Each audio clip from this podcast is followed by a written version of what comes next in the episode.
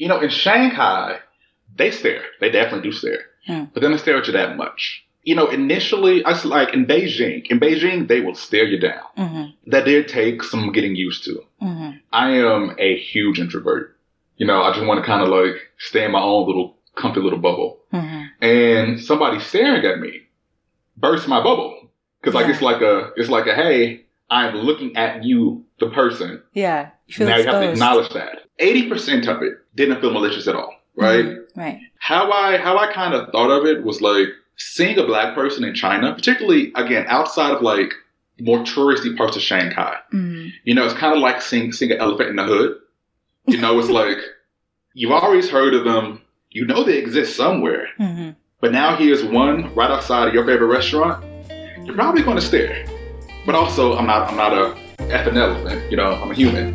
Right. So Hello,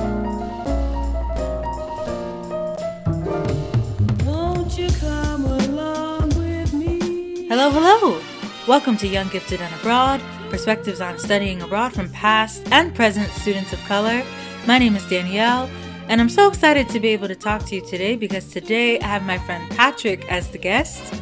But before I tell you about Patrick, I do want to say rest in peace to the eight people who were murdered at spas in Atlanta last week, six of whom were Asian women.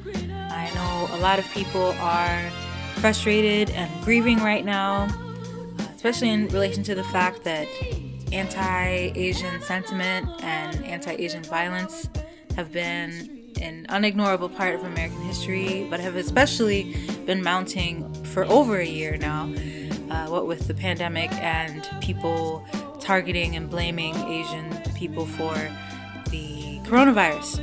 And so I'm obviously not an expert on this matter, but I figured that I would point to some names that I thought would be helpful. So, first off, Min Jin Lee is she's one of my favorite authors. She wrote Pachinko and Free Food for Millionaires. She's also Korean American, and so she's been posting a lot on Instagram and Twitter, processing her own grief, of course, and also speaking out in her own way and sharing articles, resources, information about uh, not only what all this means, but also uh, how people can get involved in the cause to stop Asian hate. I'm sure you've been seeing that hashtag going around a lot lately. Um, so there's one, Min Jin Lee. Another name I've seen floating around a lot is Asian Americans Advancing Justice, or AAAJ, and especially AAAJ Atlanta. Um, it's a legal advocacy nonprofit, a civil rights advocacy nonprofit um, that has been really active, not only in terms of collecting donations for the bereaved, you know, the families of the victims, uh, but they've also been putting out action steps that people can take. And another name I've seen floating around is Red Canary Song, which advocates for justice and workers' rights for Asian sex workers and Asian migrants more generally. And again, similarly to Asian Americans Advancing Justice, they've been putting out a lot of vital information about what Asian communities have been dealing with and the cause that they are fighting for and how people can help. So, those are the main three names that I thought to mention today. Hopefully, they can be a starting point to whoever's listening who wants to uh, know how to support Asian Americans and Pacific Islanders in this country, um, especially during this really fraught time. So, all right, on to Patrick. So, Patrick is currently living in Berlin. He's pursuing a master's degree there, but he's originally from Chicago and started traveling internationally in high school when he went on a trip with his French class to France. and um, then in college, he was accepted into a program that really incentivized him studying Mandarin, which he had already started doing in high school. Um, but they also paid for him to go to Shanghai twice once for a week long uh, program like a spring break trip, and then again for an entire semester.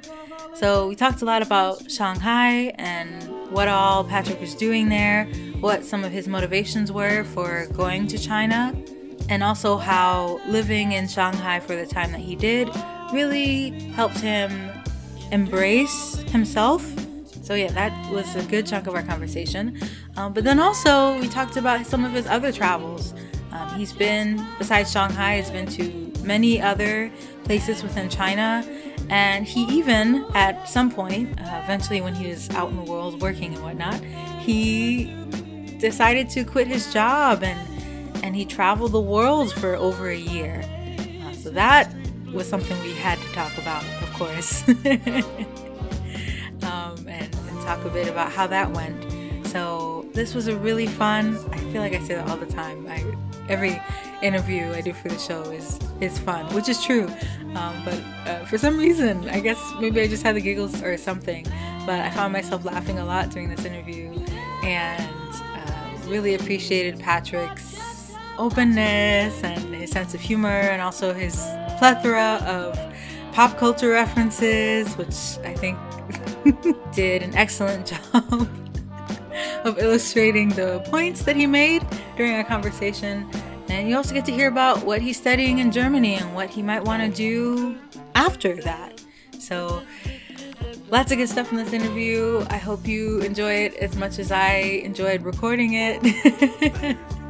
and so, without further ado, sit back, relax, and enjoy my interview with my friend, Patrick Easley.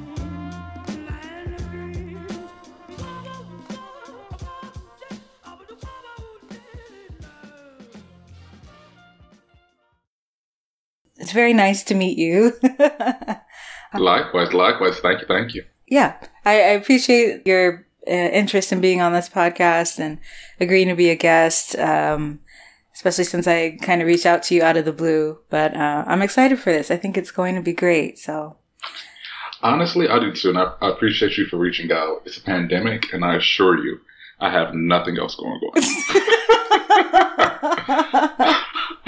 well, I'm glad I can help you, you know, have something to do. oh, glad I can help. Okay, Thank so uh, why don't we go ahead and get started with you introducing yourself a bit, if you don't mind. Sure. So my name is Patrick Easley. I am 27 years old from the darling city of Chicago, and I am I should I should say I'm a former traveler. So overall, I think in my life I've been to about 40 countries and five continents. Oh wow, it's amazing. But that started with me studying abroad. At least I studied abroad twice. I did once in France when I was in high school. That's another conversation. Hmm. But then I did it for five months, and I lived in Shanghai, China, and that was that was a really good time. Man, okay, yeah, because I knew about uh, Shanghai. That's you know what we're uh, mostly here to talk about. I didn't know that you had gone to France. Um, because normally I ask that you know, you know, you went to this place, but was that your first time going abroad? So you'd went to France previously. Was France your first time going, like studying or traveling internationally? yeah, Yeah, and so I mean, we don't have to dwell on it, but I mean, how how was that? You know, going somewhere for the first time, out of the country for the first time in high school, and going to France. How was that? it was really good. So basically, I taken French. I was a junior when I went, so I'd taken French for two and a half years at that point. Hmm. And then my French teacher basically told the class, hey, if you all want to have an exchange program, you know, here are the chocolates, go out there and sell them. You Mm. got to raise $2,000 by, by February 1st. And so I was one of those kids on the train in Chicago, you know, selling those world's finest chocolates. But Mm. unlike a lot of those kids, I actually was raising money for something in real life. Mm. Yeah, so it was a good time. yeah. You know, initially my parents were on the fence about it, but you know, they, they came around. And so I studied abroad only for like two, three weeks Hmm. in a city called Montauban. in the south of France near Toulouse.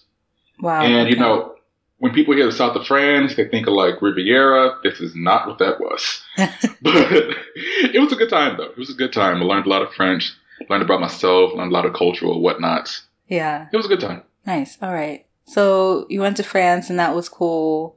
And then you ended up going to China. So how did that come about? Yeah. So my senior year of trying to think how quickly can I explain this? It's, it's about a five minute story. Okay. It's all right. You can take your time if you want. Okay. So my senior year of, well, take that back. My junior year of high school, um, I was picking classes for my senior year, and my GPA was it wasn't the worst, but you know I'd taken the ACT a few times, and that score just did not want to do Mm. right. So what I said was, okay, my class had just my class, my school has just started offering Chinese.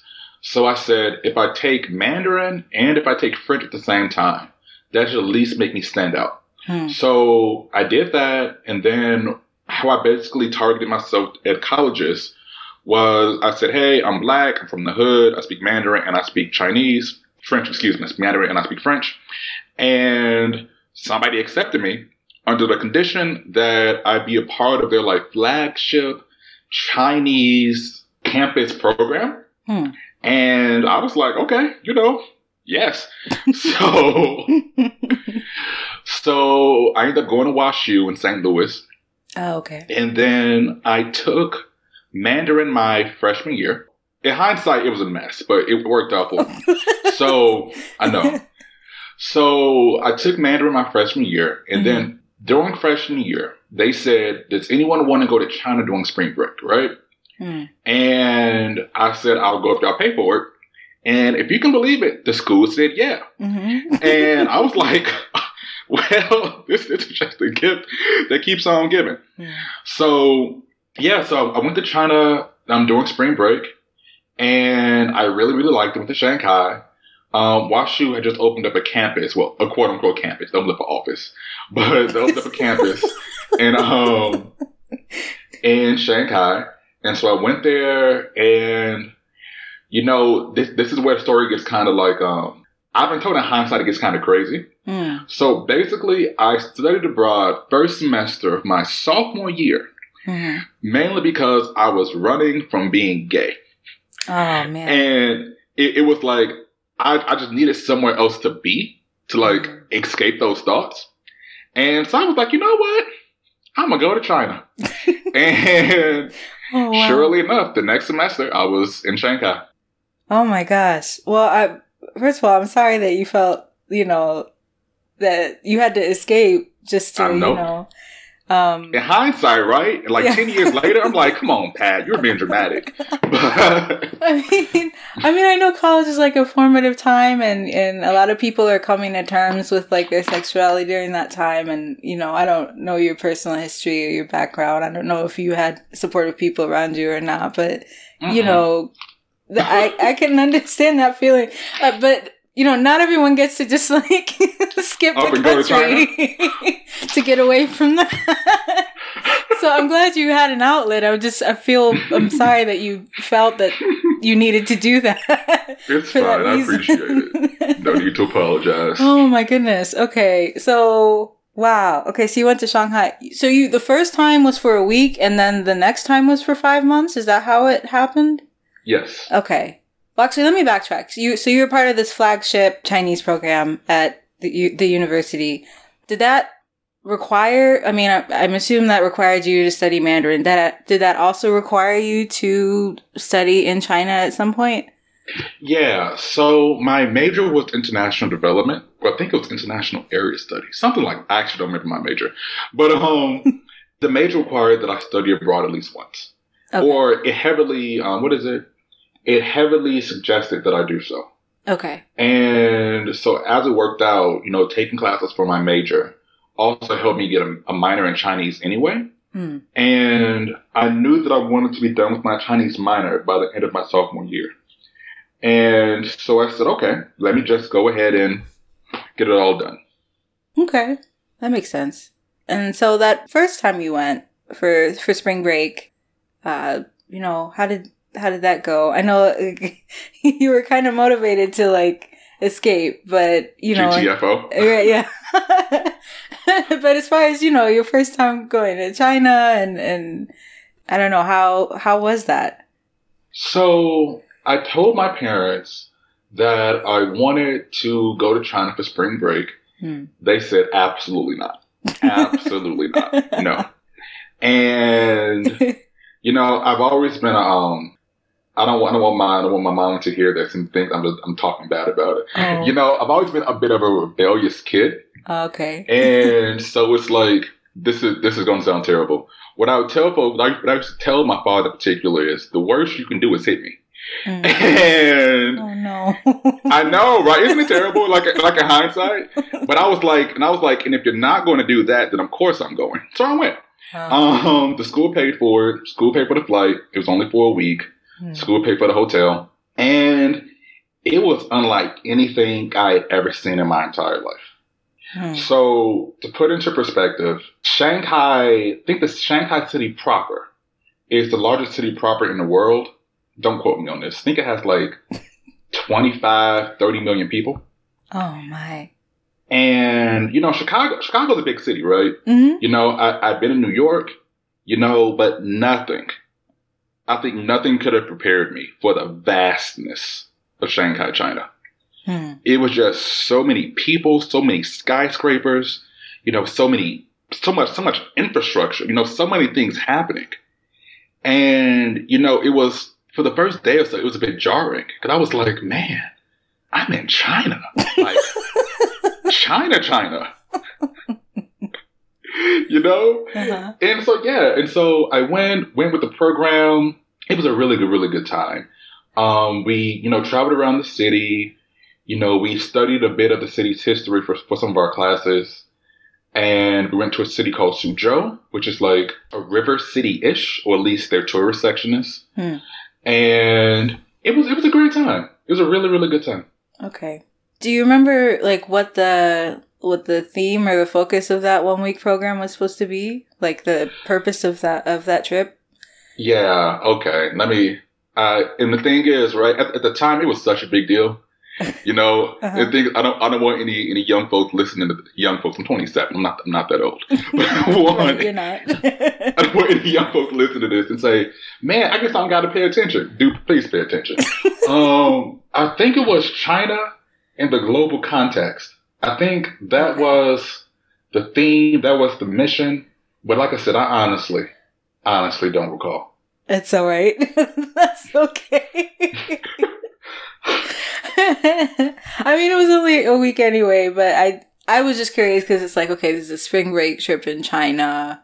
I don't know. Like, it takes you a lot of time to get there, I would assume, and then you have a week to, I guess, achieve some sort of purpose since it is a program after all. So that's that's the only reason why I asked because I was curious about how that went. So I wish I could help. yeah, no, it's okay. That's okay.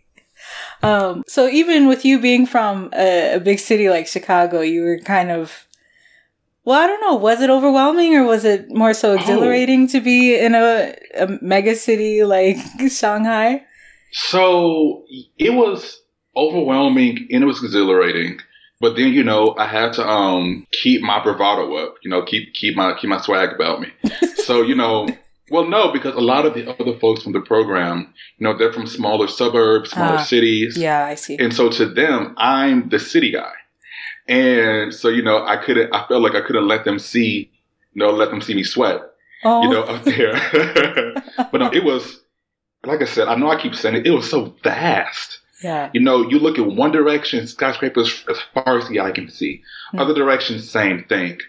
And it, and it was also, you know, they were all they were all Chinese. Hmm. And so, like, unlike New York or Chicago, you walk around downtown, you see all the different types of people. You know, you associate big cities with like phenotypical diversity, right? Mhm. And unlike with Shanghai, one, they're all Chinese. Then you see like phenotypical diversity within the Chinese population in a way that I, I don't think I noticed before, or at hmm. least like not that acutely. And so that was that was really cool too. You know, it just like so many people, but just one country. You know, it was it was it blew my mind. Yeah, I, I can imagine. I mean, because doesn't China itself have like, is it like a fifth of the world's population? or A fifth of the like world's that? population. which I can't. like I, I I I read that and I understand it, but conceptually, like I can't I can't really process It being in a country that a lot that of people. oh my goodness. Okay, so yeah, so that really must have been an experience, and then you know you felt like you had to keep up a good front or keep a good face about you and be the city guy that everyone was hoping you to be to So- help them through this experience. One of our one of our professors he did this thing which, which in hindsight i'm extremely grateful that he did it. Hmm. he did this thing where he took us to this random part of shanghai. Hmm. he made sure that like under some pretense he took like three-fourths of our um, cell phones and our wallets. He's like yeah let me hold them. He proceeded to get in a taxi throw us an envelope with like a, um, an address and said be here in an hour. Oh, no, no, no, no be here in two hours. Okay. and the guys behind that was get on the train, get on a bus, and figure out use your, use your Chinese skills to get to this very easy location. Mm. You know, I mean, I was up for it. I was, I was like, I was like, okay, you know, if we're gonna do this, we're gonna do it. Yeah. And so, it, so even so, even that that was like an adventure because you know some people had never taken public transportation before. Yeah. And, you know, like I said, being in Chicago, you know, we have the L, but like in terms of like pure volume of people, you know, the L ain't got nothing on Shanghai's metro system. Mm. And so, you know, if you're trying to get from one train to the next transit stop, and then, you know, the guy from a suburb of like 10,000 people outside of Cincinnati, he's intimidated by trains. So you have to like push him into the train while also trying to make sure that you don't get pushed out of the way by the commuters. Mm. And so we're just like, in hindsight, you know, it was it was a, it was a great learning experience. Like Yeah. literally sink or swim, you know, sink or swim. Yeah. Yeah, it sounds like it. I'm glad you were able to approach it with an adventure, as an adventure, and didn't have to. Well, I don't know. I guess that's, you know, I guess by virtue of you coming from a, a city experience that you kind of were just like, okay, yeah, like I could take on this challenge and, and see how it goes. Since it was a spring break trip, I don't know if, if y'all also were, I don't know, trying to party or I don't know if I'm and when I think of spring break in college, that's like the stereotype, right? It's time to fi- go somewhere and and just like have a good time. So I don't know if that was also part of what you were seeking to get out of that of that trip, or Honestly, we didn't do anything like that. oh, okay. So I can't say, look, at least we didn't go out, right? So March in China is still pretty cold. oh yeah, Yeah, so Shanghai Shanghai is further south than Chicago, but like I guess because of the way the ocean currents work, it was only in like the 40s and the 50s. mm, But they don't have a drinking age. So mm. we did like China has this have this liquor called baijiu, which is like their equivalent of vodka, but it's so much worse. Oh, And so I, I to this day I don't know what it's probably made out of rice, you know, knowing um knowing knowing how to eat. Mhm. But like it is it is strong. And so, you know, honestly up until that point, I wasn't a big drinker. You know, I didn't drink that much. And um in high school, you know, I, I was a good little church boy. So I got to college, obviously folks drank, but you know, I wasn't throwing them back like that for real, for real. And you know, we got we got some baijiu. I took two shots. I proceeded to upchuck all the food that I ate at our nice Oh, little nice little establishment. And I said, baby, this this is when you learn your lesson. And I said, okay. So now honestly we didn't we didn't party that much. Okay. We didn't. All right. I'm also curious. I don't know if like, well, because how how long did it take you to get there at first? Like to get from um WashU to to Shanghai. How long did that take? Yeah, so WashU, so from St. Louis to Chicago is like an hour flight. And then from Chicago to Shanghai, I think that's like, actually, I don't, I don't let's, let's say like 13 hours. Yeah. Hmm. Okay. And then I guess I'm just thinking because you only had a week's time, so I'm just wondering how if you even had time to get your bearings because you had to fly all this way, and then did you just hit the ground ru- running and then Pretty much. okay. So we stayed at, um, we stayed in hindsight, it, it, it was, it was clearly like a cheap motel, but like, you know, it was free. So I, I, I, was, I wasn't complaining. yeah, yeah. and so we stayed near the University of Fudan, or Fudan University. Literally, I kid you not, we got in in the afternoon, we dropped our stuff off, we had dinner, hmm and on the plane ride over, they told us we couldn't go to sleep. So we went up. we were all exhausted. Hmm. We had dinner that night. That was my first time really doing the whole like lazy Susan, like rotation style Chinese communal dinner. hmm And, you know, me being too polite almost to get them food. Because, you know, I'm thinking, oh, well, we're going to wait. Everyone's going to take their turns. Absolutely not. so, you know, but like the, the plus side of that whole like shebang was, you know, there wasn't that much jet lag. At least there was, there was diminished jet lag Hmm. because we didn't sleep on the plane ride over. Yeah. Okay, yeah. So I, figured that's probably why they were telling you not to do that. Yeah, so kind of like a whirlwind week of being in in Shanghai. And and how did you feel about you know using your your Mandarin skills in that context? How do you f- feel like you did? I did. I think I did okay. So at that point, I was going on my second year of Mandarin. You know, my accent was atrocious, but like at its um at a bare minimum, I could do you know the basic stuff. I could ask for some ask for some water. You know, ask for the waitress, Hmm. get directions, yada yada yada. And so I, I think overarchingly, I did pretty okay. All right. Well, that's that's good to know. And and then so that was a week, right? And then you went Yeah. again for five months. Yeah. Was that so- also in university? Yes. Okay, so It was literally like four months later. Oh, okay. so, I mean, what was your motivation for going on that trip? So, do you recall a TV show um back back when we were kids called Sagwa? No, It was a it was a cat. Okay. Oh, So did. No, you're fine. So Sagwa was this cat that came on PBS, and it was this like Chinese Siamese cat that was like based in like the Qing Dynasty. Hmm. And so, to be honest with you, that was like my very um first foray into like Chinese anything Okay. outside of um Chinese food, basically. Hmm. And so like even outside of me wanting to go to China, even outside of me like running from my sexuality, even outside of me just being bored in college, you know, I kind of wanted to like this is going to sound crazy. I kind of want to feel like Sagwa the cat. Oh. And I know. So that was pretty, that was pretty much it. Me studying abroad at that time felt like it checked off a lot of boxes. Mm, It just seemed like the best time to do it. Yeah.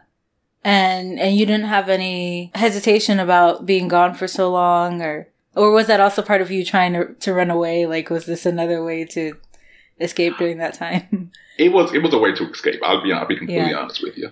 But then I'll even go one step further. Like I said, my parents did not want me to go. That mm. that was that was that was it. That was that was the, it in a, in, a, in a handbag. My father, if you can believe it, actually hid my passport, oh no. and I know it was wasn't it terrible.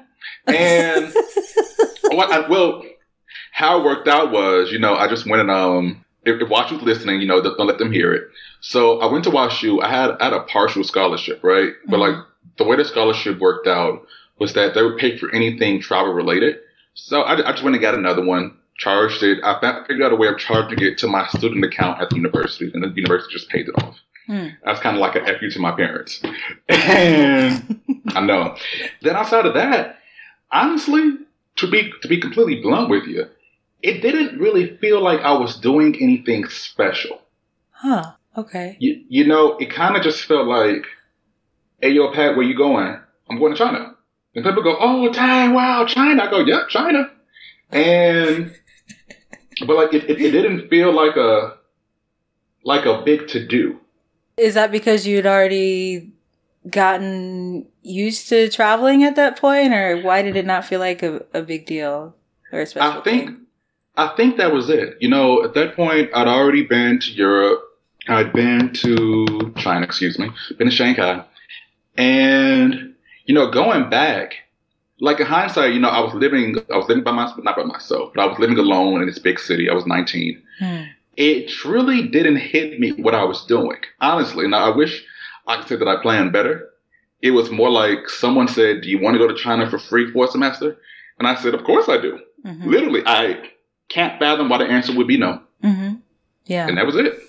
Well, I mean, I feel like it's almost better that way because you didn't give yourself time to, I guess, think yourself out of it, or, you know. I can't say like the whole process of me deciding, of them asking me to go, Yeah. of me deciding to go, and then of me signing the paper to go. It happened in like, I kid you not, like a month and a half. Oh wow. So you were ready to just get out of here. I was like, I, I was like, Let, let's do it. yeah. Why not? Okay. So you were in Shanghai for five months this time.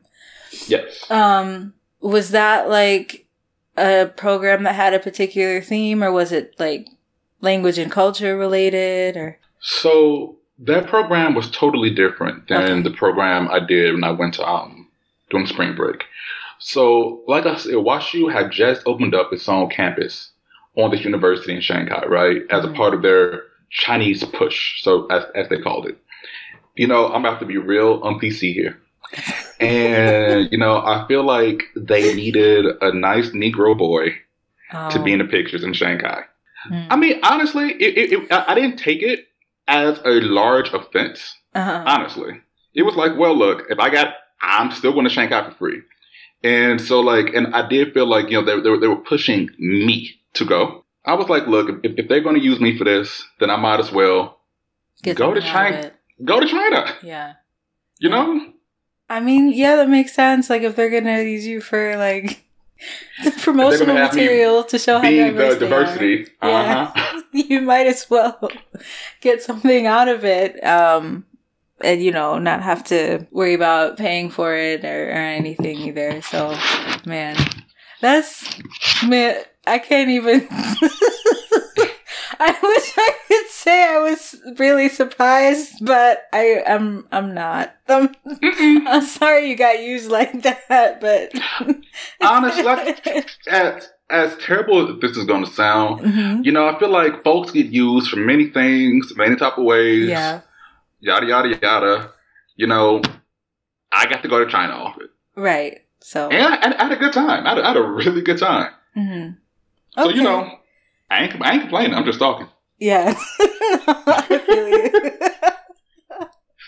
so, um, so then how did you spend your time, you know, during this semester in Shanghai? Like, were you in class a lot or were you like exploring a lot? You know, how did you spend your days? Basically, I didn't. Class class was easy, right? You know, I think most people who study abroad will tell you classes outside of the U.S. tend to be on the less stress on the less stressful side. Excuse Mhm. me. And so, you know, I took maybe like four classes. They weren't they weren't hard, right? And then I had an internship at this shipping company, at this like industrial intermediary shipping company. Hmm. And so that was cool. And then outside of that, I think in my cohort there were only I think there were six of us. I, I'm like I'm I'm not gonna try to try to like fluff it up. WashU gave us a lot of money Mm. to just do, right? The, the whole purpose of this trip, at least from my perspective, was to kind of like start the program off right. And because there's only six of us, the budget was really big. hmm And so we, we did a lot of stuff while we were in that, um, while we were in that country. Mm. And so, you know, I worked, I went out, I hung out, I went to these expat bars. Keep in mind, I'm 19. And so, you know, I'm trying to think. I used to, um, I have, I have a saying that I say that I felt like. Have you ever seen Mary Tyler Moore? Uh, I've seen bits and pieces. Okay, well, basically, just, just again, I'm, I'm aging myself here. No, it's okay. Well, so okay, so the Mary Tyler Moore show was a show in like the 70s about this woman, this white woman. They got a job working on this TV station, and she Mhm. was like, she was like the first woman class, um, first work, first professional class woman like working, and so that that was like her whole to do, and she was making it Mhm. right. And I can say I spent a lot of time in Shanghai feeling like I was making it. Mm. You know, I'm black, I'm gay, I'm from the hood. I'm in Shanghai walking around like like I like I live here. You know, like I, like I run a place. Yeah, I had I had a ball. I had a ball there. Yeah. Yeah, that must have been a good feeling, feeling like, you know, you're making it and also having that uh funding could you kind of do whatever, you know, not having to worry I- about that. So how it worked was they funded big things, Mhm. but then little things they didn't fund, right? Mm. So they gave us money, but then I ran out of money for food.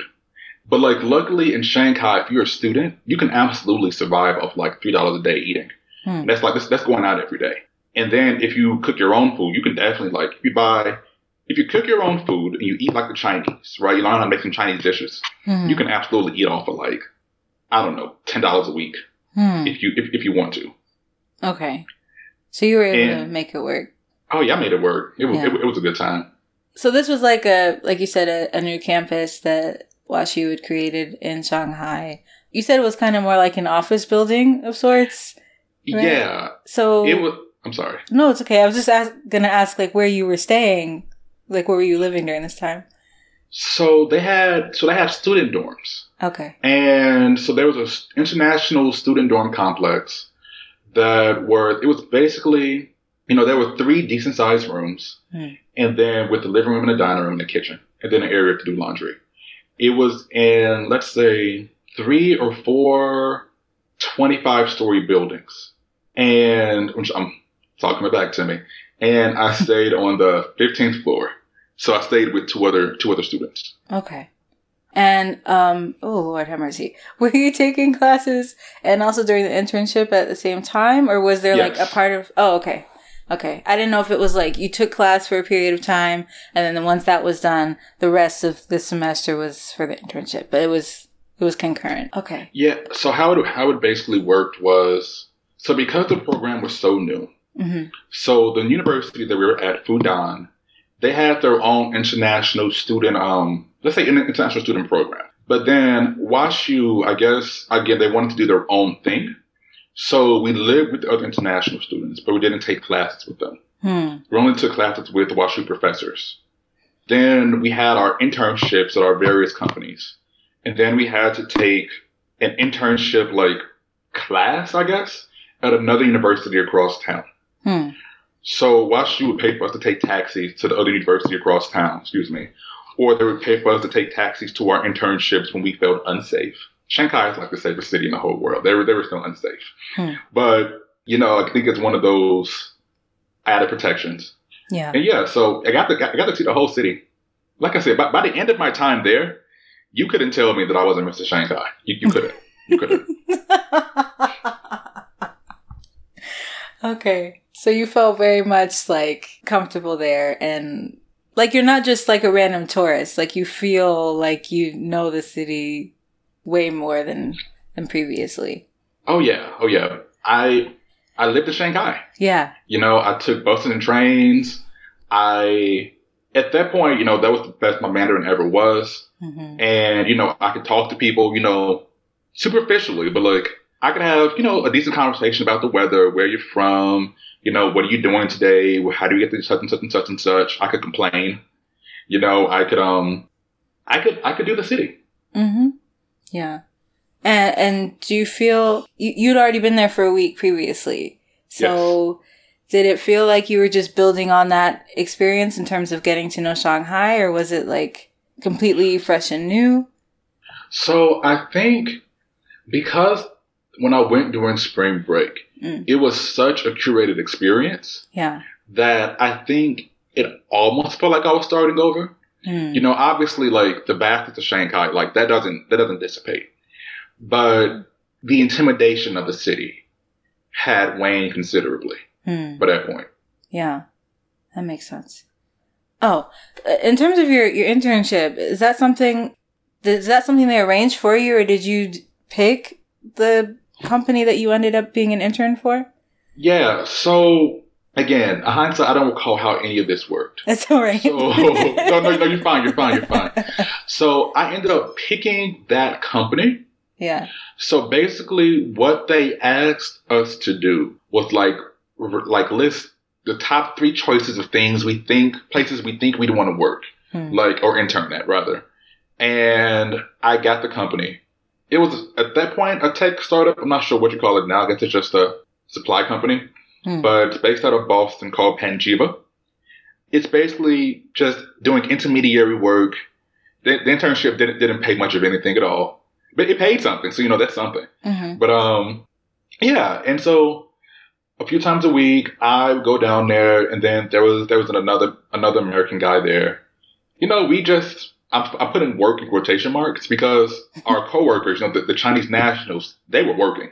Mm. You know, you could very much so tell that they were trying to model the office, um, the office culture off of the United States, Hmm. but also it was very much so a Chinese working situation. You know, and I, I think the style of working in China or style style of the style of office work in Asia is different than the style of office work in the United States. A lot of times, Hmm. it was just kind of the Americans sitting in the back, like goofing off. I mean, we worked too, Mhm. but you know, it was it was definitely a different experience. Okay. Like when you say like a Chinese style work environment, or I guess like the work environment that's common to, to Asia in general, like what yeah. what do you mean by that? What are what were some of the differences that you noticed? So to be rather, um, I don't- I don't want to, I don't want to, I don't want to imply that Americans don't work, but they work a lot, Uh-huh. right? and so you know, I, I've had various other office jobs before, Hmm. but there was this sense of, I want to say seriousness, or almost this sense of um, this.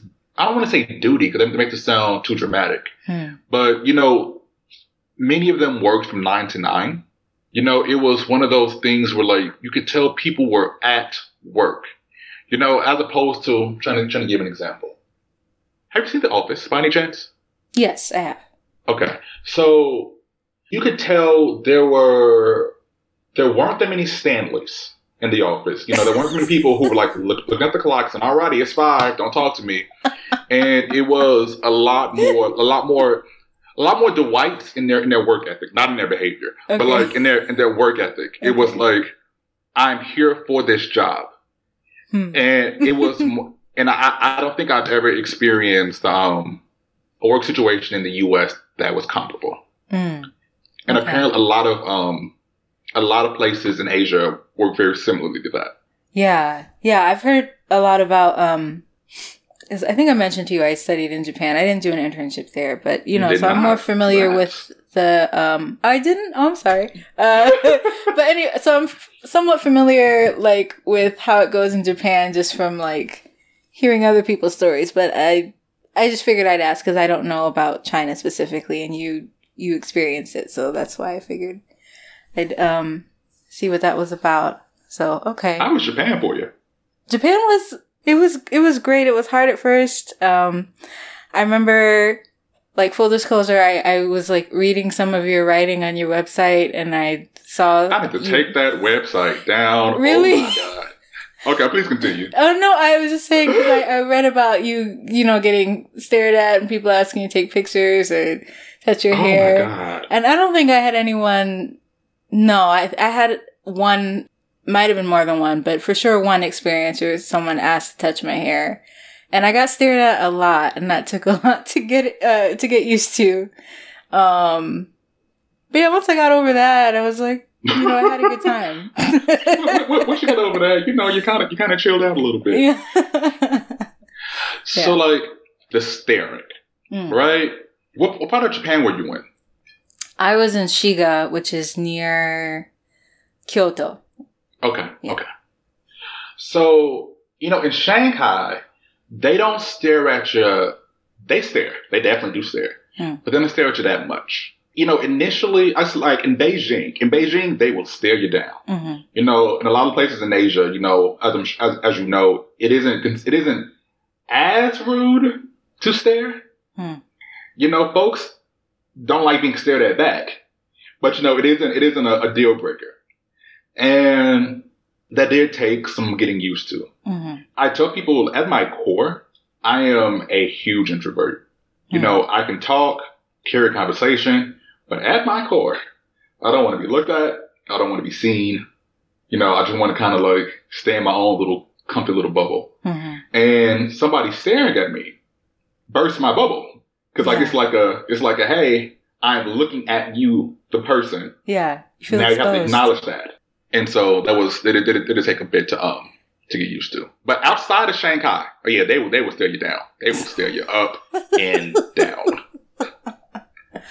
Oh man, not just staring, but just very like obvious and prolonged. Like you know, here if some if you catch someone staring at you, they might look away or make an excuse for why they were In looking China, at you. they will wave at you. I, honest to goodness, you will. They will. They will see you staring at. They will see you seeing them stare at you. hmm You stare back, and they will wave. and you know, it, it, at some point, right? It does. I would say eighty percent of it didn't feel malicious at all, right? Right. You know, it's literally just like a, oh, a black person, an African. Mhm. Look at that hair. You know, I can't tell you how many times I've had people ask me, I kid you not, do you perm your hair? As in, do I perm it to make it curly? Right. And my response is a very firm, absolutely not. No ma'am, no sir. And but you know, I guess it's like how I how I kind of thought of it was like seeing a black person in China, particularly again outside of like more touristy parts of Shanghai. Mhm. You know, it's kind of like seeing seeing an elephant in the hood. You know, it's like you've always heard of them. You know they exist somewhere, Mhm. but now here's one right outside of your favorite restaurant. You're probably going to stare. But also, I'm not I'm not a effing elephant. You know, I'm a human. Right. So the the difference is it's there, but I didn't find it to be too jarring Yeah. in Shanghai. Okay. Um, oh, I meant to say earlier, I'm really loving all the pop culture references that you're you're bringing out. We went from we went from what Sagwa to Mary Tyler Moore and then The Office. I really, you know, I really think that's that's clever. You know, a clever way for you to illustrate the points you've been making. Are all these different pop culture references? It's really Shows y'all watch too much doggone TV. it means you're cultured. That's what it means. There we go. I appreciate that. um, I just wanted to mention that. As far as your classes, because this was like a WashU, you were uh, learning from WashU professor. So was it just like regular classes you would take back in the states anyway, or were they like specific to your like China experience? They were, no, they were definitely specific to China. Okay. So I took so obviously I took a um took a Mandarin course. Mm-hmm. Excuse me. We took a Chinese economy class that was taught by a professor at the university. But it was it was but it was, it was only the WashU students in the in the class though. Okay. And we took you know, hindsight, I, I think I think I could have logged into my old. Oh, what that's okay. Thing. Looked at my transcript, see what I took. Oh, right. You don't have to remember everything. You know, I, just thank you, thank you. just asking questions. That's all. Yeah, it seems like that was like um just a really like robust time for you. Oh, I remember what I was about to ask. Um so, you know, you you spent some time you spent a longer time there. You said you kind of felt like you were Mr. Shanghai, like this was your city now. Mm-hmm. I'm wondering, you know, what were some of your favorite things to do in Shanghai or may- maybe even your favorite places to go? If you if you developed any, you know, favorites during that time? Yeah. So I think okay. Well, so like in Chicago, I'm from, I'm from from the West Side, from this neighborhood called Austin, Hmm. and you know Austin is pretty decently. Um, I promise you this this is this is this is going to go somewhere. Okay. Austin is pretty decently um decently populated, like densely populated rather, Mhm. and everyone kind of knows each other, and so that's kind of the vibe that I kind that I got at least around my little community. You know, there were a ton there were a ton of little shops by the international dorms, a little restaurant that you know that'll serve you some food for like two three dollars, and so you know when I go to a restaurant, I say hi. What's your name? You know, folks are surprised you ask their name, so then you know you kind of build build rapport. And so you know, I used to, used to enjoy just hanging out around there with like with, with with the Chinese folks. Then outside of that, though, I used to go out. You know, I had no idea how much being African American outside of the United States, how much cachet that comes with. Hmm. And I used it. So I used to go clubbing. There's there, there are these chain of clubs in Shanghai called the, the M, so M1, M2, M3. You just go, you just go to the M's. I would kind of play up the American accent. I get it. It's it's a privilege. It is absolutely a privilege. I can Mhm. acknowledge it. As one of my old coworkers said, you know, when she went to um to the Netherlands and got treated a black black woman, she said, and I quote, Patrick, I ain't got too many privileges in the U.S. If I got some overseas, yeah, I'm gonna use it. And that's kind of how I felt in Shanghai. And so, yeah, I, I had a ball. I would go to restaurants. You know, I would go places to feel fancy. Hmm. So the tire, so the highest, um, the highest hotel in the world is a Hyatt. and I think it's in like the Chinese World Trade Center or the Chinese Center, but it's it's, it's really high up, like 95 stories up. hmm And occasionally, I would just go there. I would get on the train. I would go there. I would put on decent, decent-ish clothes. Not, not. I wouldn't dress up, but you know, a nice sweater. Mhm. And I would go there and have some like seven dollar tea, and look out over the city and go, yes, I do deserve to look Yeah. out over the city, ninety-five stories up.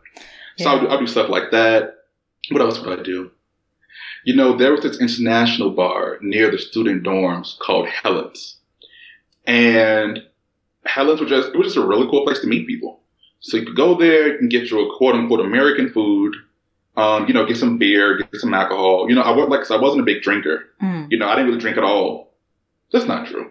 I didn't drink to that frequency Okay. like during freshman year as opposed to when I did it in Shanghai. Mm. So, you know, you go there, you get a table, get a beer, get like a little five dollar pizza, and then you just talk to folks, you know, and then you know you meet people. So then they would then you go out with them. You meet these Chinese nationals who will want to kind of you know be cool with with, with the Americans, particularly with the ooh, black American from Chicago. Mm. And, you know, so then they invited to like the little house parties. Some of them were really cool. Yeah, I would, I would go out. I would, I would do my thing. Yeah. Oh, it sounds like so much fun. And let me tell you, it was a lot more fun than I would have had sitting back at the university. I can tell you that. yeah, I can imagine. I'm wondering, you know, since you mentioned that this was kind of like an escape for you in terms of like dealing with your sexuality and all that. I don't know if being in Shanghai, if that helped you kind of embrace Oh. who you are more, or was it something you just didn't think about at all? Oh, no, no, no, no, no, no, no, no. So by like my second month there, Hmm. I was like, Patrick, you know what? This is it. You are about to go out there and you are going to at least try to like do something. Hmm. And so, you know, I have some, um, I'm, I'm, I'm not going to tell them, tell all my stories. I'm trying to keep it PG. Okay. But, um, I had some, um, I had some adventures in Shanghai. okay. And, you know, there, there, there, there's this one adventure at this party I went to. It was, it was a fancy, fancy, fancy party. hmm You know, China has a lot of, you know, China got relatively wealthy very quickly. hmm And so like that, that upper echelon of new, of new money in China, they really do want to, um, kind of like, it, it, it was this rap song I used to reference. But like, you know, you, you, you've heard like the trope of rap songs be like, oh, I used to have no food, but now I get, now I'm in a Ferrari, blah, blah, blah, blah. and, well, the thing is, in China, it, it, it's like a very similar sentiment with a lot of stuff hmm and a lot of people. So you go there, you can tell like they're spending all this money to show that they're not poor. Oh, yeah. I mean, the wastefulness of it withstanding. You know, they threw they do some fan, some fine parties. hmm So you know, I would go to these parties and I would just be like, "This is this is fancy." And so I had I had an experience with a guy at a party there that I was like, "Wow!" It, it, was, it was another one of those like, "Wow, Patrick, you are living a life. Mm. You are like alive." You know, Yeah. and yeah, China China China helped me a lot. China helped me a whole lot. Oh, I'm glad. I'm I'm really glad that that could be helpful to you in that way, not just in terms of getting to travel somewhere and live in a new place, but even in terms of like embracing your own identity and all that. That's that's wonderful. I'm glad that you got that chance. Um, yeah. So, wait. Okay. So this is just because I'm curious because I was reading some of your stuff. Why did Why do you want to take your website down? So okay, back back track. So you know, I traveled I traveled around, Mhm. traveled to a lot of places from 2018 to basically like January 2020, right right up, right up, until COVID. Yeah. me. And you know, I was trying to do this thing where I was like traveling around the world, and I would keep these blogs, but then I was trying to take pictures. Then I was trying to like record videos, and then it all went nowhere quickly. You know, eventually, you know, I'm gonna like start a YouTube channel or start something. But um, the reason why I say I want, want to take down the um, my writing, I think it would have been it would have been very different had I not been trying to like curate. I don't want to say feigned intellectualism, but like Mhm. curate this something with that blog while traveling from country to country. because it was like I was a lot more stressed writing a lot of those things than like Mhm. I, I I gave myself credit for. Yeah. And in hindsight, I would look back on my time there, and I and I would think to myself, God, Patrick, you, you were you were doing a lot.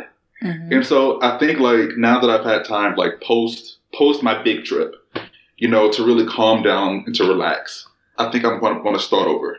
But I haven't started over. I just have to publish some stuff and get my get my get my, get my mind right. Yeah. Okay. Well, I hope you do do that. I mean, from the few things that I've read on there, it was like, okay, this is nice. Like, you know, when I was reading it, it was like, it felt like, okay, this is a person who writes.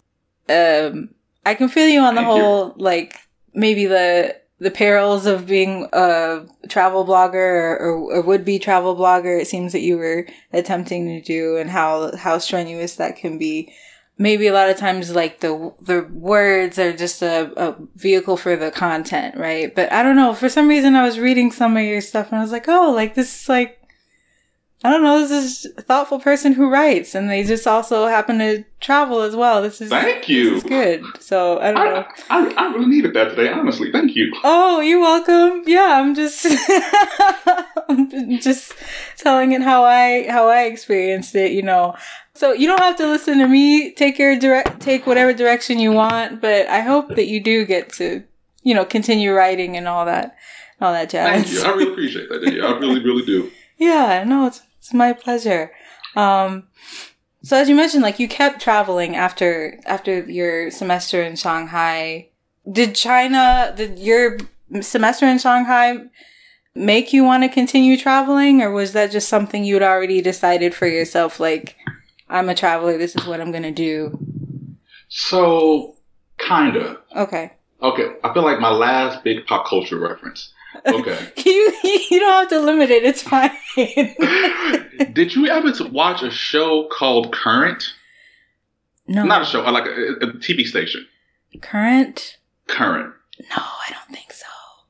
Okay, don't worry about it. So, I mean, I, it, it, um, the station got canceled. So, like, obviously, a lot of folks didn't watch it. Mm. But it was it was a station that was put on by Al Gore, Hmm. and it was supposed to be like National Geographic meets like older millennial, younger Gen X. Hmm. And so it would show all these Americans traveling all around the world, you know, doing fun things. And then they would have these little vignettes about like various things around the planet. And, you know, not to be that black guy, you know, comparing to the, comparing to the white folks, but like everyone in these vignettes were some white folks, Hmm. like all of them. You know, I remember being like 13, 14, 15, saying, you know, when I get good and grown, I'm gonna travel around the whole world and I'm gonna see all this stuff too. I can do it. If they, you know, to quote many a many a elder, you know, they ain't no better than I am. Mhm. And so to show you to show you how that all worked out for me, I was um I was working in St. Louis. I was working I was working for this company called Square. They own the Cash App, and I realized this is going to sound absolutely insane. I realized that they had been paying me a lot more than I thought they were paying me. Hmm. They were paying um, a lot of tech companies, you know, they'll, they'll pay you in equity. And again, I, I, I don't want to diminish myself, which like I, I didn't know how stocks worked. Mhm. And so all of it kind of just sat in an account. You know, one day I was I was like going through my stuff and I, and I, just, I just saw this like number in an account. And so I went to work. I asked my coworkers, went back and forth, and you know they were like, "Patrick, that's that's yours," and like I couldn't compute that it was like mine to do stuff with. So I, I, I, just, I just let it sit there for a much longer time, and then one thing led to another, and I was like, you know what? I'm gonna travel around the whole world. Hmm. I'm gonna do it. Literally, why not? Yeah. And that's how, that's how that worked out for me. Wow. So that's how you were able to go to all those, what did you say, 40 countries at this point? hmm That's amazing.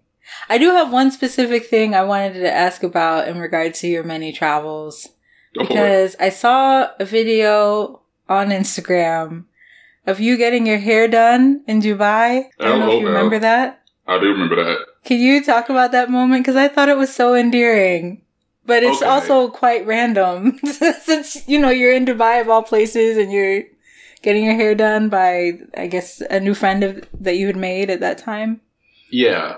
So by that point, by the, by the point I was in Dubai, Hmm. I had been through like all of Asia, all of Southeast Asia, and a little bit of India. Hmm. And I was tired. I was like, I'm tired of people. I'm tired of societies. I'm tired of like trying to figure out this world around me. I'm just tired of this species, right? Mm. And so I was in Dubai, and I was like, I want to find me, you know, not, not even not even like romantically or anything. You know, I was like, I just want to find me another Black American man that I can just sit and talk to for just Mhm. like just sit and chat with, right? Because I and, and, and spoken to to you know anyone like me in months. Oh, yeah. And luckily, I found this dude, and he had this huge fro, right? By that point, like to be honest with you, my hair was looking a mess. It was, it was, it was, it was like I would look at it in hindsight, and I would go, "Patch, now I get it. You were traveling, you were stressed, but you don't have to. You have to look like this." but anyway, so um, found found this dude, and he was just like, yeah, he was like we're the same age, and he was working in Dubai as a waiter. He's he's from Atlanta, and he was just like, look, he was like, do you want me to come over and do your hair? And I said, would you? And he was like, yes, yes, I would. And so we sat sat in Dubai.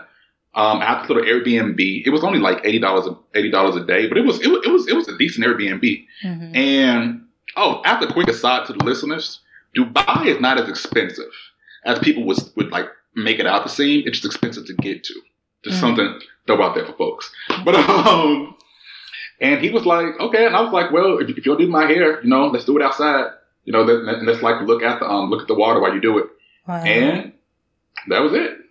That's so that's wonderful. I'm glad you were able to find someone to link up with and you know get your hair right.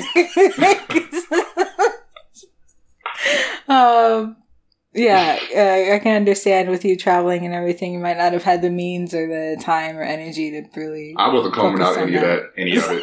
it, it. It was dry, possibly broke off. It, it was a mess. It was a mess. so you found someone to do it for you. That's Huh. that's awesome.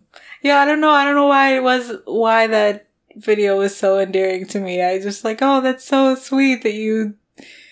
I I think for me, because the way I think of it is like, you know, a lot of times that's a concern that black women have when they travel somewhere or they move like to another country. It's like, okay, where am I going to get my hair done or how am I going to wear my hair so that it lasts? You know, that's a very common concern for like black women travelers. And then just to see like these two, you know, black men have this moment where they're just chilling and, you know, working on the hair. And I don't know, that was just very sweet to me. So I wanted to ask you about that. Thank you So- for, for bringing it up. You know, if if for any of those like black women that are like, or black men or whoever, you know, that are that are concerned about their hair, I'm gonna say this, and when I say this, folks always burst out laughing with me, right? And like I, I also also don't know your background.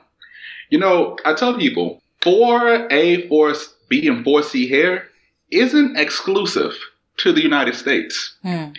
And you know, if, if you're like a woman rocking a natural, you know, you gotta sew in, you gotta this, you gotta that, blah blah blah blah blah. I guarantee you that there's probably someone from the continent of Africa Mhm. in every single city that you go in on the planet Yeah. that could go over there and do your sewing for you. Mhm. That it, it's really, it's. It, I, I- know hair has such a um has such a big you know culture around it, such such a big history, such a lot of lot of trepidation behind it. Mhm. But at the end of the day, you know, I say it's some protein that grow out of your scalp. Somebody can do it. And most likely it's probably gonna find, you know, someone from somewhere who probably most likely a woman who needs to make some extra money, who at a bare minimum can braid up your hair for you and comb it out for you. At a bare minimum. Yeah. So the resources are there, I guess, in terms of, you know, finding people to get their hair done. So just Don't don't don't don't don't let their hair have you missing out on, on a blessing. Yeah. Go, go ahead and do it. yeah, definitely not that. Don't do that. Um, okay. And you're you're currently in Berlin now, right?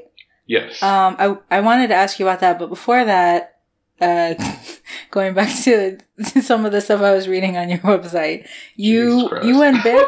I'm sorry. if it's embarrassing to talk about, we we don't have to bring it. up. oh no, no! I'm, at this point, I'm, I'm, I'm an open book. Okay. I saw that you had gone to China. You went to China again and you were like climbing mountains or something? Yeah.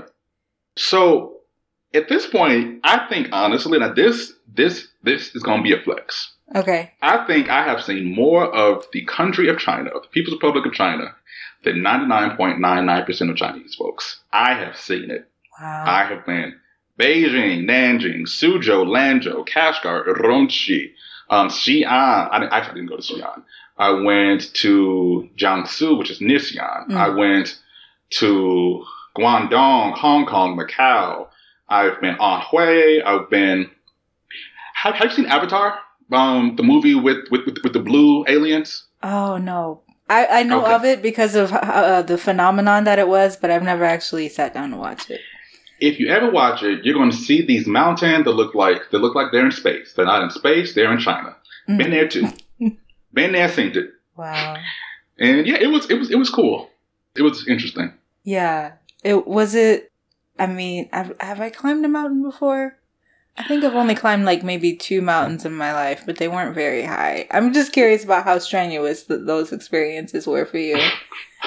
Oh, it's not funny. So there's this um there's this mountain called like Tianzi. It's like the heavenly mountain or something. I, I at one point I knew, Hmm. and but basically it's this mountain, and it's supposed to have inspired like thousands of poets, yada yada yada. And I kid you, kid you not, this actually happened. So there were there were two ways of, of getting up the mountain. Mm. You can either take the stairs or you can take the cable car, right?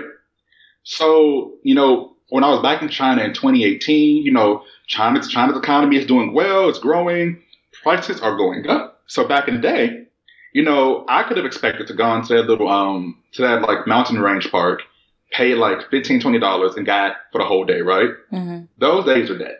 So now you go there, expect to pay like 60. Oh wow. So initially I was like, I ain't paying sixty dollars for for um for to, to go to a mountain. No ma'am. I'm gonna take these stairs. And so the lady, um, the lady that worked at, at the ticket counter, she was like, "Now you know the stairs are really hard." And I was like, "I'm a man. I'm a strong man. I can take these stairs."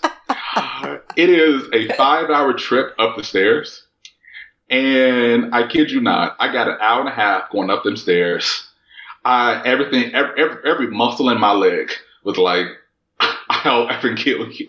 Mm. Don't take another step. so I said, I say all that to say, I didn't really climb the mountain because I took the cable cart up. Uh, okay. Yeah. Yeah. It, it was pretty you good. tried though. I tried. I, I gave it the old college try. I did it.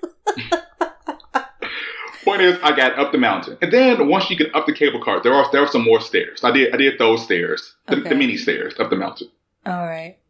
Going up mountains in China and like you said, you've been like all over. That's um wow. Uh, Do you feel like China is the country that you've seen the most of so far? Um, that's a good question. I'm trying to think. Maybe second may, would maybe be Vietnam. Cause Vietnam, you know, it's like it's like a Chile. So you, once you see like a good portion of it. Um, Hmm. no, no China. That definitely China. Definitely China. Actually, Okay. All Yeah. right. And and you're in Berlin now. Uh, dog. is that just because you felt like living in Berlin or I don't know, like what are you doing in what are you doing in I ain't Germany? that rich. Lord, no. So basically, I'm, I'm here getting a master's. oh, okay. Um, Good for yeah. you. That's awesome. It was um I was so you know COVID hit and so the kind of COVID hit when I was in Brazil. Hmm. And so I was like, all right, let me let me just go on home. I'm tired of doing this anyway. Then I went home. I went home to, to to my mama's house. I was staying with my mama, and I Mm. was like, oh my god, I've been in the house with my mama for eight months. I am going insane. and a friend of mine was like, hey, yeah, a friend of mine was like, why don't you go get a master's in Berlin? And I was like, oh, you know, I haven't applied yet, blah, blah, blah, blah, blah, blah, blah. He was like, it's free and they'll most likely accept you. And I said, it, it ain't free. He was like, oh, baby, it's free. And can you believe it's free? I so, believe it. I am currently in Berlin, sitting in my room right now. Yeah, getting a master's. Wow. getting a master's. Oh, that's awesome. Good for you. Congrats on, you know, getting accepted into grad school and moving to Germany and everything. Thank you, thank you. Um, do you mind mentioning what your master's is in? Yeah, so my master's is in North American economics. Oh, okay. way over my head. Okay, Uh-uh, good for uh-uh, you. uh-uh. It is um it is so like it's like the the main title is like North North American Studies. Then I Uh-huh. chose to specialize in economics. yeah, And it's I promise you it's not that hard. It's not. that's what people who are into economics say. But I feel like I just I was never someone who like had a really like in depth grasp of economics. So whenever I hear someone study economics or is an economist, I'm just like, oh, okay, that's really impressive. What I tell people is it's like three equations that, that just got to memorize and then read the paper and then read the paper. That's it. don't don't overthink it. Just just just do the reading. Yeah. Okay. Uh, how long? How long has it been since you moved to moved to Berlin? Honestly, not that long. I got here in like October. Okay, so it's been a handful of months. H- had you been to visited Berlin before you moved? Oh yeah, oh yeah. Um, let's see. So I was I was in Berlin whenever Pride was. So that was it had to be in July or August of 2019. Okay. Yeah, so I've been in Berlin before. Actually, I, I really, really, really like the city. I like it a lot. What do you like about it? It's um, well, you know, when things are open, when it's not coronavirus. Right, right, yeah. Um, the city is like really, really free. Like it's just like there's this air of um, live and let live, but in a very confined, in a very confined German way. So it's like you will see somebody outside, you know, drunk, high on whatever, and you know, dressed in like some elaborate outfit, coming coming from some club, Mhm. but they won't jaywalk because they know that you don't jaywalk. Hmm. And so it's like the city is like cities like we don't care if you party, we don't care if you do whatever, we don't care if you have these grand elaborate demonstrations, we don't care if you like do whatever. But here are these like ten things that you just don't do, and I, re- I, re- I really like that. Plus, the Mm. city's beautiful, absolutely beautiful, and it's cheap. It's really cheap. Is it okay? Yeah. I would not consider a major European city such as Berlin to be cheap, but Where now remember the Berlin Wall only came down like what thirty years ago, thirty years ago, yeah, yeah, and you know there is there are still people in the city. I think we're older now, Mhm. but people that grew up grew up under under, under communism. Yeah, And so they, many of them didn't have a strong concept of money Hmm. or a strong concept of currency, you know, until many years after the wall fell. yeah. But it isn't like the government of Germany could just like, well, they could, but it isn't like they, they could just like, like the capitalist class come in and just buy up all the property. The Hmm. property has stayed pretty cheap. I see. Is your program for? Is it like a year, two years that you? It was two years. Two years. So you're for sure going to be in Germany for, for for two years. Yeah. and then beyond that, I don't know. I mean, I, well, I guess I don't know how the virus has affected your future plans, but I mean, just thinking about you know where you'd like to go. Do you have any other places in mind that you'd like to visit or potentially move to after you, or while you're in Germany, or after you mo- move on from Germany? Honestly, I think once I come back, Hmm. I think I'm going, I think I'm going to be done. Okay. So yeah, so I'm, definitely coming back to the states. Probably Chicago. Maybe I don't know yet. This is this is this this this is going to sound like real. Um, maybe maybe maybe maybe pretentious. Hmm. You know, there there are there are a lot of things like I've learned about myself as a black man. I learned, a lot- learned about myself about the United States. Mhm. Learned about myself, you know, as African American man. You know, all those intersections with that. And you know, I want to I want to come back and help my community. Hmm. I'm not sure what that looks like yet. You know, this isn't like me saying, and I'm going to run for alderman. But like, you know, it's like, but there, there are things about the U.S. that I'm not the biggest fan of. And I want to see if I can throw my hand in changing some of it somehow. Yeah. Yeah. You want to do your part. So, Do my part. Yeah. I don't think that's pretentious at all. I feel like a lot of people have that desire, especially black people who've been able to, to travel or, I don't know, achieve something in their field and they feel like they want to give back in some way. Yeah. I feel like that's, that's not pretentious at all. Um, especially since you're, you know, you're from there, like you're from Chicago. It's not like you're coming from like, I don't know, who knows, and just like infiltrating a, a neighborhood No. somewhere, being like, "I'm here to save you and show you I the have way." come down from on high. No. you know, I was um I was talking to one of my cousins a few months ago, Hmm. and I just told him, I was like, you know, the United States. Now, this is this. I promise you, I, I, I won't get won't get political, but I say, you know, the United States holds one third of the world's wealth, right? Of Hmm. all the wealth in all the world, the United States has a third of it. And then, you know, then I look at my community, and I'm just like, there's absolutely no reason we should live like this. Mhm. It's like outside of you know how bad it is that one country has a third of the world's wealth, and then us within this country, we shouldn't we shouldn't have to deal with these um with these traumas. We, Yeah. we shouldn't. No, absolutely not. I totally agree with you. So I hope that whenever you do come back to the States that you are able to I mean you have time I guess to decide exactly what, what it is or how it is that you want to help, but I hope that that proves to be successful and also um rewarding, like fulfilling for you. So Dankeschön. no, no problem. I don't know how to say you're welcome in German, so You say Bitte. P- huh? B B I T T E. Bitte.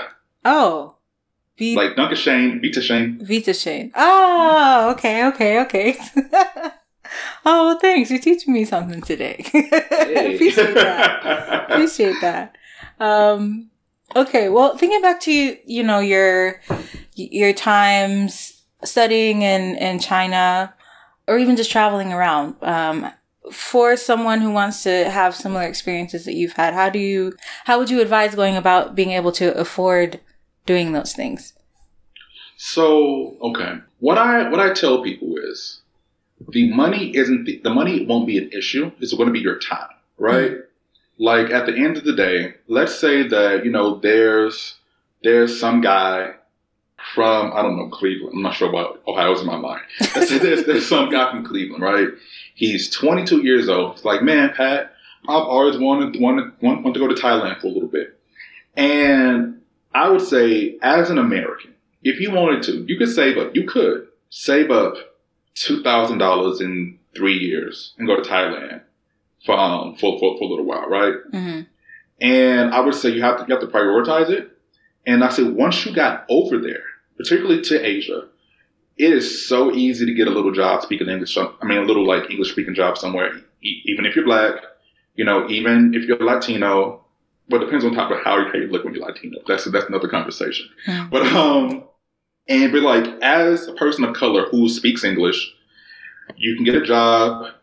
You know, the hardest part would be, like I said, finding the time to do it Mm-hmm. you know, one of the reasons why I decided to take like to take my big trip, you know, when I did, was because I said, you know, I'm getting older and life kind of happens, Mm-hmm. and I would say find the time to do it before life happens. Outside of that, you can save up between two to five G's in in about five years.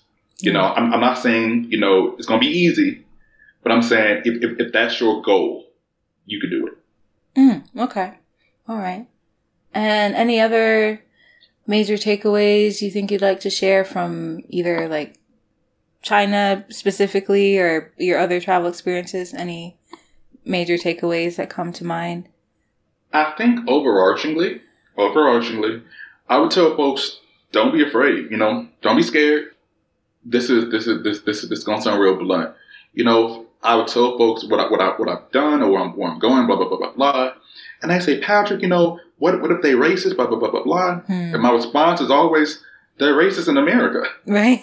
You know, and the, and the thing is, like racism outside of outside of United States isn't as violent or as like life altering. Hmm. You know, you may go somewhere, particularly in Southeast Asia, you may go somewhere and you'll see how well a white person is treated, and you're not don't you won't necessarily be treated worse. You know, you won't, you won't be treated poorly, but you won't be treated as well as they would treat you know, you know, like a European descendant, right? Hmm. and you know, so that that, that that'll be jarring, right? But I would say, but you're experiencing that in Southeast Asia, as opposed to experiencing that, you know, at the strip mall down the street. Hmm. Go do it. Go see it. You know, you, you can have the best experience of your life, but you but you won't know that if you're sitting around worried about potential negative outcomes that you have no experience with. Yeah, so you, for you, it's just, you know, you might as well go and You might not as be well go. afraid. Okay. Life is finite. Youth is physical. You might as well get busy using both. Right, right. Okay. Well, that's good. That's good. I appreciate you sharing those insights. I think I've asked you everything that I wanted to ask you today, uh, except for um, one question, which is Yes, where can people reach you or keep up with you online if you would like them to do so? Um, yeah, I would say follow me on Twitter. So my Twitter handle is does it so Easley, like D O E S I T S O E A S L E Y, my last name. Mhm. Um, I tweet a lot, and you know, I yes. Anyway, so you follow me on Twitter. okay. Follow me on Instagram. I don't really use Instagram anymore, but you'll see some some of my old travel photos. That's pretty much it. Uh, I may be coming out with a podcast or YouTube channel eventually. Oh, okay. You, know, you know, it's who, who who can say? It's, it's it's been a year and a half since I've been done traveling, Yeah. and no, it hasn't been a year and a half, like a year and like an eighth. But like, you know, it, it's coming eventually. It's coming. Bye Okay. bye. All right. Well, you know, I'll be looking forward to it. Oh, what is your Instagram handle? I don't think you mentioned what your handle is on Instagram. Um, does it so Easley? So Twitter and Instagram are the same. Oh, it's the same. Okay. Yes. Gotcha. All right. All right. Well, perfect. Well, thank you so much for your time. Uh, Thank you for having me, Danielle. I really appreciate this. Oh, I'm glad. I'm glad. I always hope people have a good time doing these things. I know it can be kind of nerve wracking, but you know, I'm glad that you enjoyed it. You'd be surprised how infrequently I, talk about my trip or like anything that I've done. I just kind of like, you know, I just, I just, I just be somewhere sitting down. yeah. Oh, well, I'm glad. I'm glad uh, to have given you a chance to talk about your your your travels and all that. It's been really um, it's been really fun and and fascinating listen to listening to uh, you talk about some of the things you've done. So I know it's pretty late in um or I mean whatever. It's getting late where you are right now. So I'll let you enjoy the rest of your your night. Yeah, I just hope you have a good evening and a good rest of your week or weekend since it's Friday now. I appreciate it. Thank you so much, Danielle. yeah, no problem. You take care, all right, Patrick? You too. Bye Okay. bye. Bye.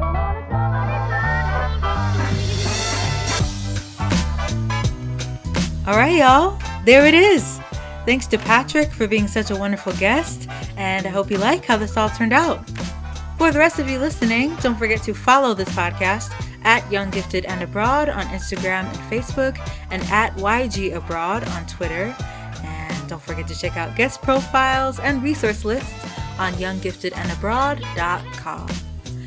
Also, if you enjoy what you've been hearing so far, then please continue listening to this podcast wherever podcasts are, and you are welcome to leave a five star review on Apple Podcasts while you're at it. And as always, if you have questions or comments to share, or if you yourself would like to be a guest on the show, then feel free to email me at younggiftedandabroad at gmail.com. So, for the next episode in two weeks, the guest is going to be someone who is a journalist with roots in the Caribbean, who spent an entire year abroad, but she split it up. She spent a semester in China, not in Shanghai this time, and a semester in Spain. So you can look forward to hearing all about that in two weeks. But until then, thank you so much for listening and talk to you next time.